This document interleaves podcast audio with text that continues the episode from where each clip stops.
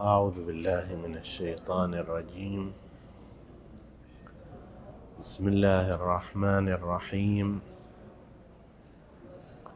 والصلاة والسلام على أشرف الأنبياء والمرسلين محمد وعلى أهل بيته الطيبين الطاهرين.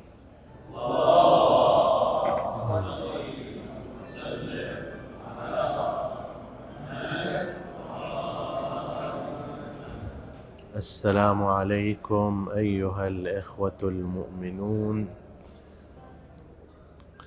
أيتها الأخوات المؤمنات ورحمة الله وبركاته.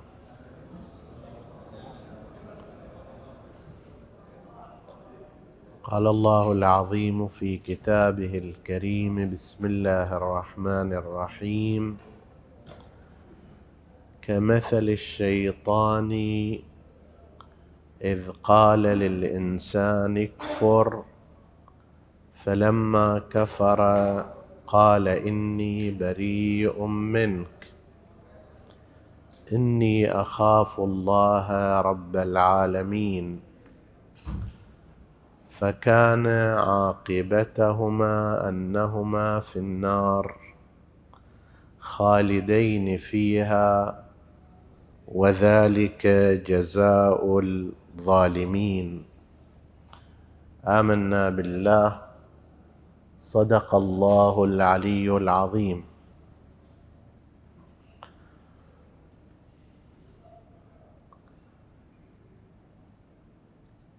بعض الناس في هذه الحياة يصدقون كذبة الشيطان. حتى إذا انطلت عليهم. تركهم الشيطان إلى غيرهم. وبقي هؤلاء الناس يتخبطون فيما هم فيه. الشيطان إلى هالمقدار حسب التعبير ما عنده مروة أن يواصل المشوار مع الإنسان الخاطئ إلى الأخير. المهم أن يوقعه خلاص هو في المستنقع يغافص وحده حسب التعبير. يابا أنت اللي أشرت علينا؟ أنت اللي جبتنا هنا؟ لا أنا مو يمكم الآن إني أخاف الله رب العالمين. عجيب أمس ما كنت تخاف الله عندما خدعتني وألقيتني في هذا الوحل الآن صرت تخاف. الله رب العالمين.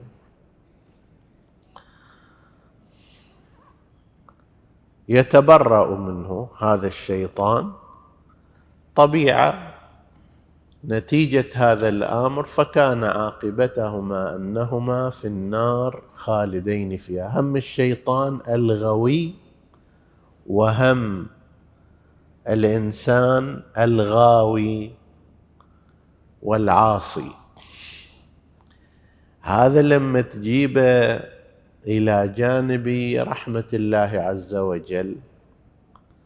الله يهدي الإنسان ويعينه اولا يعرفه على طريق الهداية ويعينه على سلوك طريق الهداية ثم يشكر له ذلك ثم يبقى تبقى معونته للعبد المؤمن والصالح إلى آخر. الله معكم إلى آخر حياته بل في يوم القيامة حتى في وقت عصيانه الله معه. يعني ما يسد عليه الباب وإنما يقول له حتى في ذاك الوقت اللي عثرت وزللت وأذنبت هناك هم ادعني تجدني مجيبا. في ذاك المكان استعن بي أيضا أنا موجود وأخرجك مما أنت فيه. لا يخلي لا يخلي الله الإنسان المؤمن حتى في وقت عصيانه إذا استعان به. حتى في وقت ذنبه إذا طلب منه الهداية. ذاك الشيطان يكفي الواحد بس يذبه في المستنقع وخليه غافص إلى أن يهلك ثم ينصرف إلى غيره حتى يضله. حتى إذا استنجد به في هالأثناء يقول له أنا مو يمك شغلي مو عندك إني بريء منك. خلاص. فشتان بين الصورتين ولو أن الإنسان يفكر بعقله لكان يلجأ في كل أحواله إلى خالقه. الشيطان عندما يأتي لا يأتي بصورة فجة. ما يجي للإنسان يقول أنا الشيطان وأريدك تكفر بالله. شيطان أخبث من هذا وأذكى من هذا. لو كان يجي الشيطان للإنسان يقول له أنا الشيطان وأريد إضلالك أنت. ما حد يتبعه. وإنما يأتي بطرق خادعة بطرق مخاتلة بتزيينات باطلة بتسويلات غير صحيحة يخدع الإنسان ويوقعه. وإلا لو أن الشيطان جاء بهذا النحو الصريح والفج ما حد اتبعه. تتصور مثلا انت تشوف واحد قدامك يقول لك أنا الشيطان وأريدك تكفر بالله. بسرعة تشيل الحذاء وتضربه على رأسه. لكنه يصنع نفس الصنيع ولكن بطريقة أخرى متدرجة. إحنا خلال هذه الفترة من الأحاديث نحاول أن نلاحظ بعض المغالطات والأفكار الباطلة التي أساسها ومصدرها شيطاني ونتائجها نتائج العصيان الصريح والفج. وقد ذكرنا بعضها فيما مضى ونستكمل اليوم بعضها الآخر. هذا مشروط بالصلاة على محمد وآل محمد.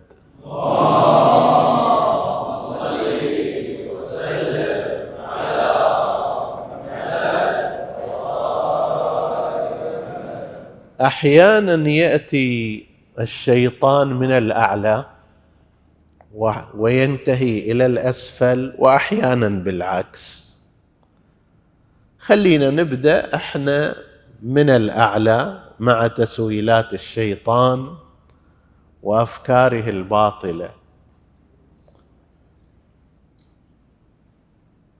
من المغالطات التي يلقيها الشيطان في روع العاصين وفي أذهانهم. طبعا الشيطان ما يجي هو بنفسه هذا هم من خبثه وذكائه وإنما يلقيها على ألسنة أمثالنا.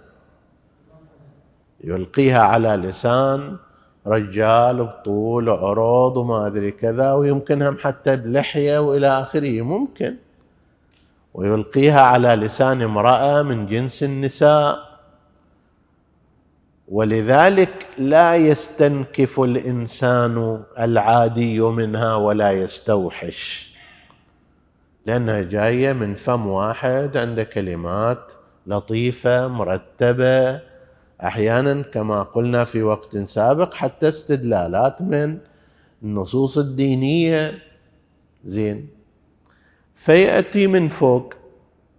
يقول أساسا الدين مو هو المطلوب من الإنسان المطلوب هو الإيمان.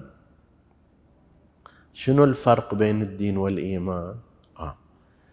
الدين عبارة عن طريقة في الحياة وأفكار عقائد وسلوكيات فقه بالإضافة إلى سائر الأمور الأخرى. هذا الدين. الإيمان لا مو هالشكل. الإيمان شيء يرتبط بداخل الإنسان قلب الإنسان. بعبارة أخرى الإيمان فقط عقائد. ما فيه شريعة. ما في واجبات. ما في محرمات.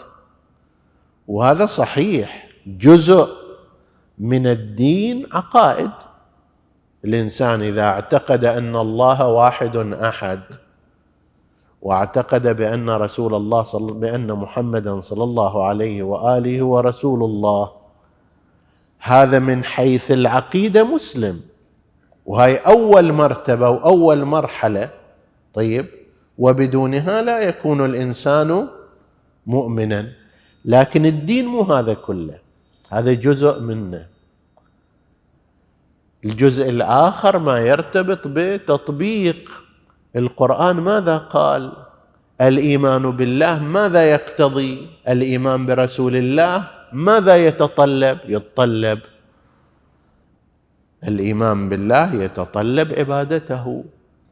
الإيمان برسول الله يتطلب طاعة أوامره والعمل بما جاء به. الإيمان بالقرآن يتطلب تطبيق ما ورد فيه. قسم من الناس يكتفون بهذا. يقول المهم أن يكون الإنسان مؤمن عنده إيمان. طيب وأنا عندي إيمان والإيمان في قلبي. يقول لك لذلك قسم من الناس يقول لك الإيمان في القلب. الإيمان في القلب المهم هو القلب. حتى بعضهم يستدل ولا دلالة فيه بقول رسول الله الذي نسب إليه أنه قال التقوى ها هنا وأشار إلى قلبه. فإذا التقوى ها هنا والإيمان هو في القلب ماكو حاجة إلى شيء آخر. بعضهم أكثر من هذا يقول لك حتى هاي العبادات حتى هاي الأعمال من صلاة وصوم وحج وزكاة وقراءة قرآن وترك محرمات و وإلى آخره من أجل ماذا؟ من أجل أن تصنع الإيمان واليقين في قلب الإنسان فإذا إحنا حصلنا الاصلي وهو الإيمان واليقين شنو الداعي إلى هذا؟ وهذا ما يؤثر عن بعض المتصوفة وما قيل عن بعض العرفاء يقول لك إنه هذا هالأشياء هذه هي لعامة الناس صلاة وصوم وما أدري كذا ووضوء ونجاسة وطهارة. أما إحنا لا إحنا واصلين حسب التعبير. إحنا وصلنا اليقين وصلنا الإيمان وصلنا حب الله. طيب فكل هالأشياء ما يحتاج. أنت تريد تصعد فوق السطح. طيب مرة تجيب لك مصعد تصعد مرة تجيب لك درجة. مرة بشكل أو آخر تشوف نفسك فوق السطح ما يحتاج لك بعد لا درجة ولا مصعد. فهذول وصلوا إلى شنو؟ درجة الإيمان درجة اليقين فوق السطح ما يحتاج لهم لا درج ولا إلى مصعد ولا إلى غيره. ما يحتاجون إلى عبادات حتى يوصلون ذاك المكان. زين تجي تقول لي لهذول وهذا فيه كشف للمغالطة. رسول الله محمد.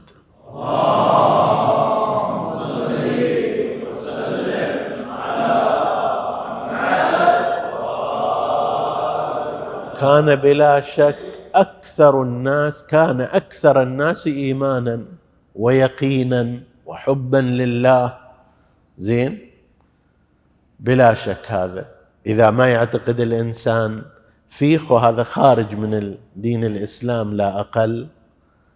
زين هذا واصل لو ما واصل.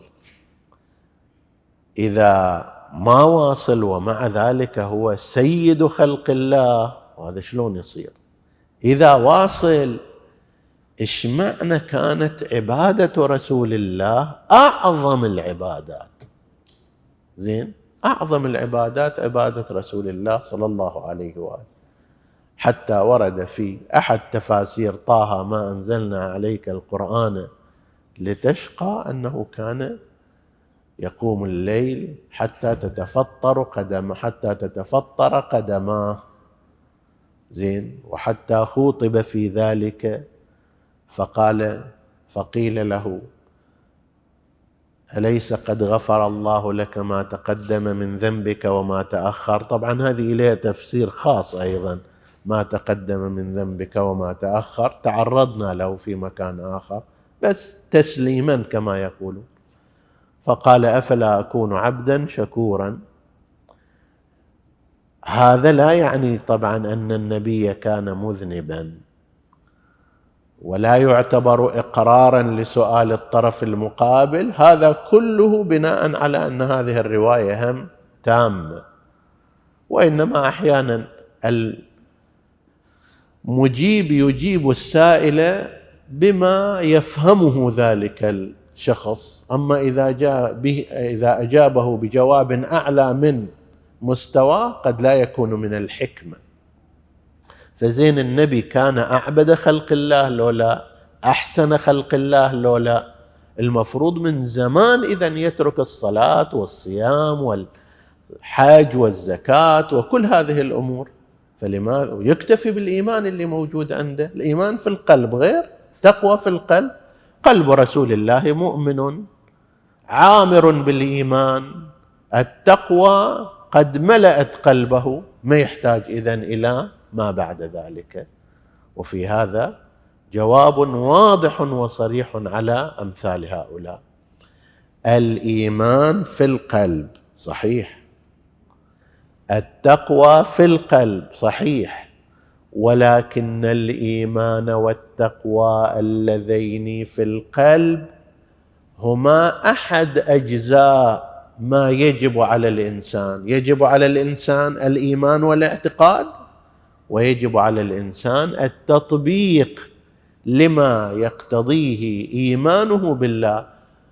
إيمانك بالله هل إله معنى؟ لو ما إله معنى نعم له معنى وهو أن تطيعه تطيعه في ماذا؟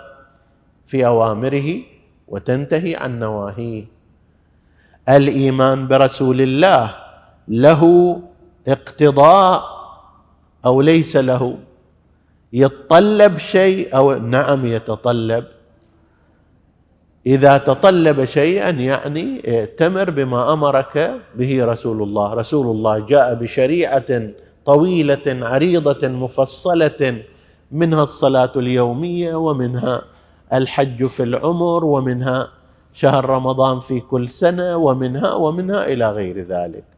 فهاي أول مرحلة يغالط فيها الشيطان بعض الناس ويتأثر هؤلاء. ولذلك لما تسمع مثلا يقول لك إحنا بين الديانات ماكو فرق لأنها كلها تؤمن بالله كلها تؤمن بيوم القيامة فماكو فرق. تجي مسلم أهلا وسهلا تجي مسيحي أهلا وسهلا تجي يهودي أهلا وسهلا كل هذه طرق إلى الجنة. لا. الإيمان يقتضي عبادات معينة افعالا خاصة اجتنابا عن نواه معينة وأن الدين الذي أراده الله سبحانه وتعالى أحد أجزائه الإيمان لكنه ليس كافيا. هذا مثل أن تقول المسجد المسجد أنا أؤمن وأسوي بس هذا العمود. لا المسجد لا يقوم إلا على أربعة أعمدة. زين؟ فلو بنيت عمودا واحدا لم يصبح مسجدا. لو جئت بعنصر واحد وهو الإيمان لا يكفي لأن وراء الإيمان الشريعة وراء الإيمان العبادة وراء الإيمان النظام الأخلاقي وهذه كلها مطالب بها هذا الإنسان. هذه مرحلة لنفترض إنسان تجاوز هذه المرحلة يجي الشيطان من باب آخر يقول له زين إحنا قبلنا أن الدين كما فيه عقيدة أيضا فيه شريعة فيه واجبات فيه نواهي. ولكن هذه الواجبات والنواهي المحرمات إحنا نحتاج إلى مصدر دقيق وتام وهو القرآن الكريم. أي شيء ما موجود في القرآن الكريم ما نقبل فيه. ناخذ أحاديث الشيعة السنة يقولون هذه أحاديث غير ثابتة. ناخذ أحاديث السنة الشيعة يقولون أحاديث السنة غير ثابتة. فإحنا نروح على المصدر الدقيق الموثوق اللي ما في أي اختلاف وهو القرآن الكريم. فكرة لطيفة هذه بظاهرها. بدل ما نروح مني ومنك وهالحديث وذاك الحديث وهذا يقول كذب وهذا يقول صدق وهذا الراوي عدل وذاك الراوي مو عدل ما يحتاج. هذا كلام الله عز وجل. فما نروح لا يمين ولا شمال. الشيء اللي في القرآن الكريم نقبل فيه؟ الشيء اللي ما في القرآن الكريم لا نلتزم به. ولذلك مثلا شفت ذات مرة مقابلة أن إحدى النساء يعني نعوذ بالله ما ينكشف منها أكثر مما ينستر تقول الحجاب مو وارد في القرآن الكريم. فصارت هي مفسرة وفقيهة. أنت روحي أول شيء تفرغي أن البسي على روحك حسب التعبير. شيء بعدين تعالي أفتي بس يجي ها شكل ويأتي رجل أيضا نفس الكلام يقول لك كل ما في القرآن إحنا نسويه ما كان خارج القرآن لا نفعله. هذه الفكرة بظاهرها فكرة لطيفة والمغالطة والشبهة لكي تكون مغالطة وشبهة لا بد أن يكون لها شنو؟ ظاهر لطيف. لو اجى قال لك إحنا نرفض سنة النبي شوي تستوحش أنت. نحن لا نقبل بأحاديث رسول الله. شوية تستنكر هذا الكلام. يجيبها بطريق آخر يقول لك إحنا إنما نعمل بالقرآن الكريم والقرآن هو خاتمة الرسالات التي وصلت إلينا ونص كلام الله عز وجل فلا نعمل بغيره.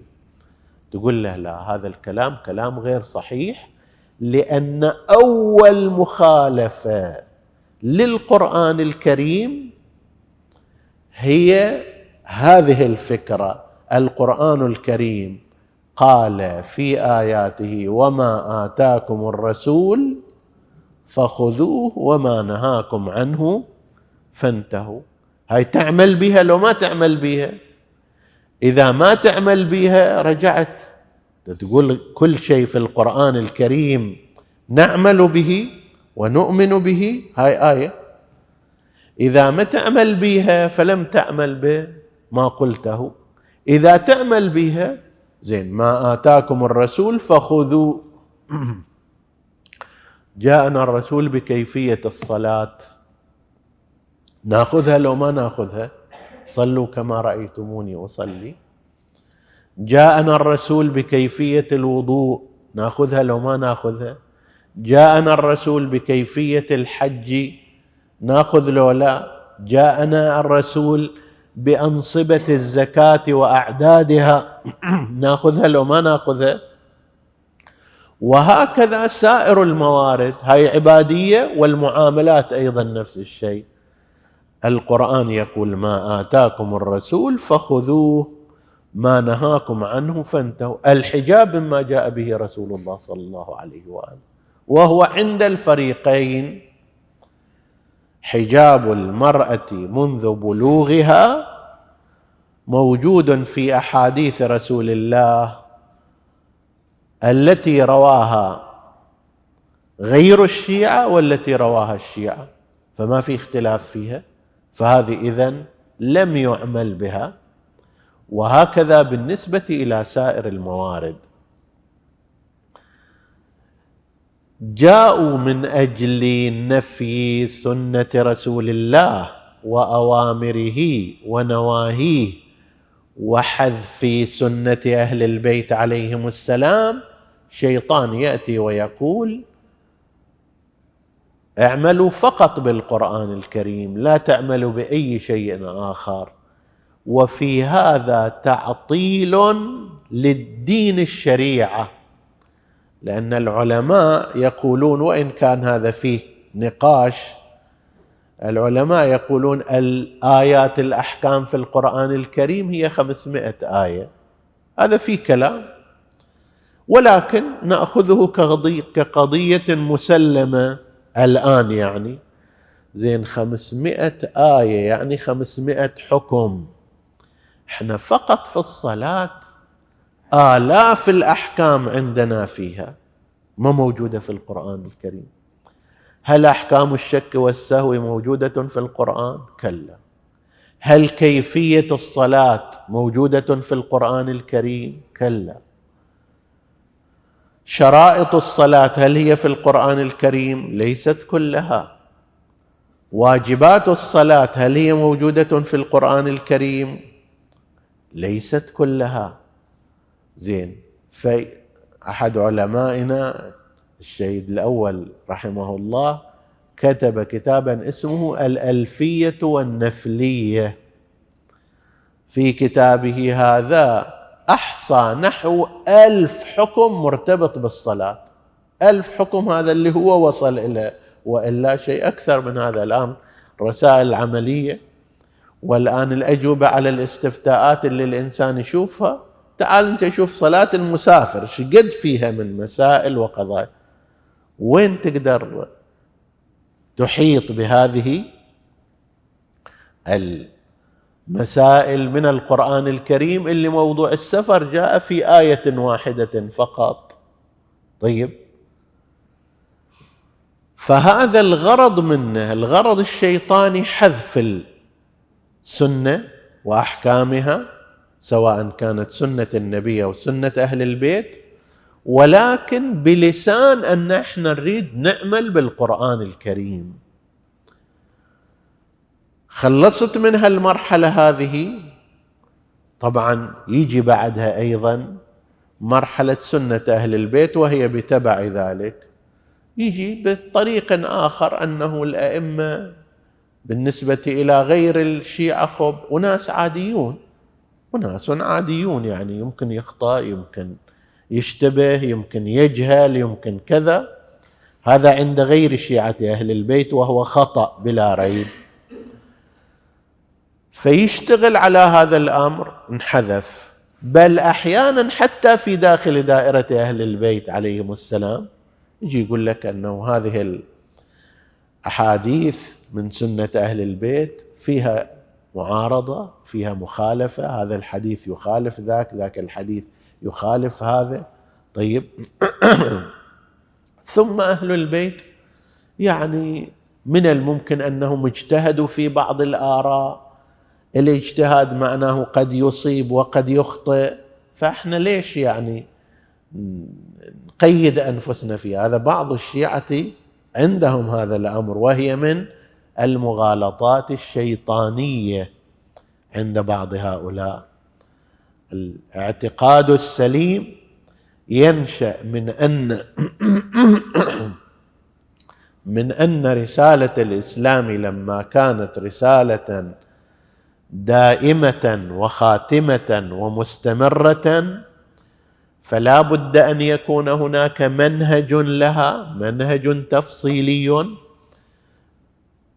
منه ما يستفاد من القرآن ومنه ما يستفاد من سنة رسول الله ومنه أيضا ما يستفاد من سنة أهل البيت وأحاديثهم وهو الطريق الذي بينه رسول الله إني تارك أو مخلف فيكم ما إن تمسكتم بهما لن تضلوا من بعدي ابدا كتاب الله وعترتي أهل بيتي.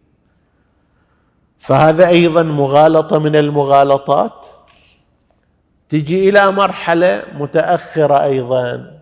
طيب إحنا نقبل أهل البيت ونقبل سنتهم ونقبل أحاديثهم بس هذه سالفة المرجعية والتقليد من وين جايبينها أنتم الإنسان هو نفس هذا الكافي موجود وتهذيب موجود الاستبصار موجود ومن لا يحضره الفقيه موجود. كل أحاديث المعصومين الموجودة بين أيدينا هي موجودة. تبغى لك حديث روح طالع وانتهى الموضوع. فلماذا تجي وتلتزم بقول مرجع من المراجع وعالم من العلماء وتأسر نفسك إلى أنت إلك عقل مثل ما إلى عقل. وهاي كثير يركزوا عليها. أنت إنسان جامعي أصلا. زين؟ ولسانك لسان عربي. وفهمك مثل فهمه. بل بعض يقولون هكذا. بل بعض هذول المراجع أصولهم مو عربية فأنت أفهم منهم. إذا كان كذلك فما يحتاج أن تسمع لفتواهم ولا قولهم وإنما أنت تروح تطالع فيها الأحاديث ونفسك تشوف. حديث قال كذا تطبقه شوفوا البداية من وين كانت ولين وإلى أين وصلت. البداية في الأصل دين ما يحتاج. شريعة ماكو داعي. المطلوب هو الإيمان والتقوى في داخل القلب. زين. آمنا وسلمنا أنه لا حتى الشريعة هم مطلوبة. بس يكفينا القرآن. ما نحتاج إلى السنة لا سنة النبي ولا سنة أهل البيت. لا هذا هم غلط. ما يتنازل يقول لنفترض أن سنة النبي أو سنة أهل البيت ينبغي العمل بها. ما يحتاج إلى وسيط ما يحتاج إلى مرجع ما يحتاج إلى متخصص. طيب أنت روح افتح. صحيح البخاري ومسلم إذا كان من غير الشيعة والكتب الأربعة إذا كان من الشيعة. ما يحتاج إليك لا عالم ولا مرجع ولا ما شابه ذلك.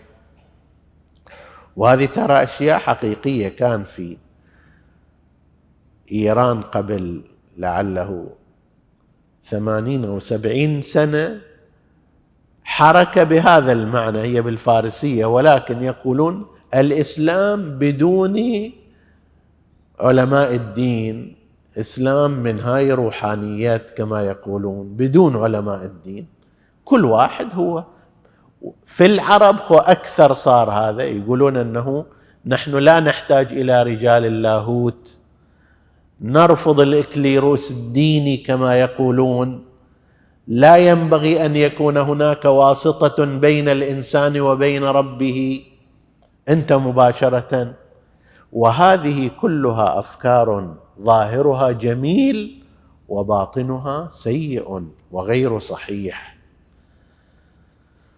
نحن نسأل الطب الآن كتب الطب بالعشرات الآلاف موجودة في المكاتب وعلى النت. يقتضي هذا ما دام المعرفة الطبية موجودة وتتجدد كل يوم أن الأطباء يغلقون عياداتهم وأن المستشفيات لا تمارس عملها. أي واحد يصير عنده مشكلة مرضية يفتح الإنترنت أو قبل الإنترنت أيام زمان يرجع إلى الموسوعة الطبية وشوف هذا المرض شنو وعلاجه شنو انتهى الموضوع. لماذا كليات الطب إلى الآن لا تزال تنتج أطباء كفؤين؟ لماذا المستشفيات لا تزال تعمل بكامل طاقتها ومتلحق على حاجات الناس؟ المعرفة الطبية مبذولة للناس كلها. إيش معنى هنا؟ يجب أن يكون هناك باستمرار جامعات طبية ومستشفيات عالية وأطباء وممارسات وإلى آخره مع أن المعرفة الطبية متيسرة ومتوفرة بالشرح المفصل.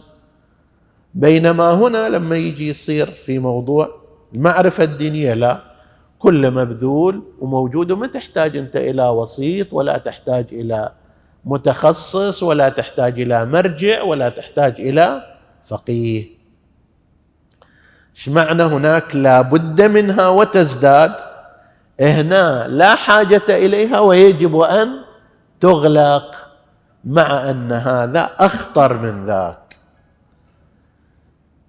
في أمراض البدن أقصى شيء إن الإنسان يفارق الدنيا. خب أقصى شيء أن الإنسان مرضه يستمر فيه أثناء حياته ألمه يبقى.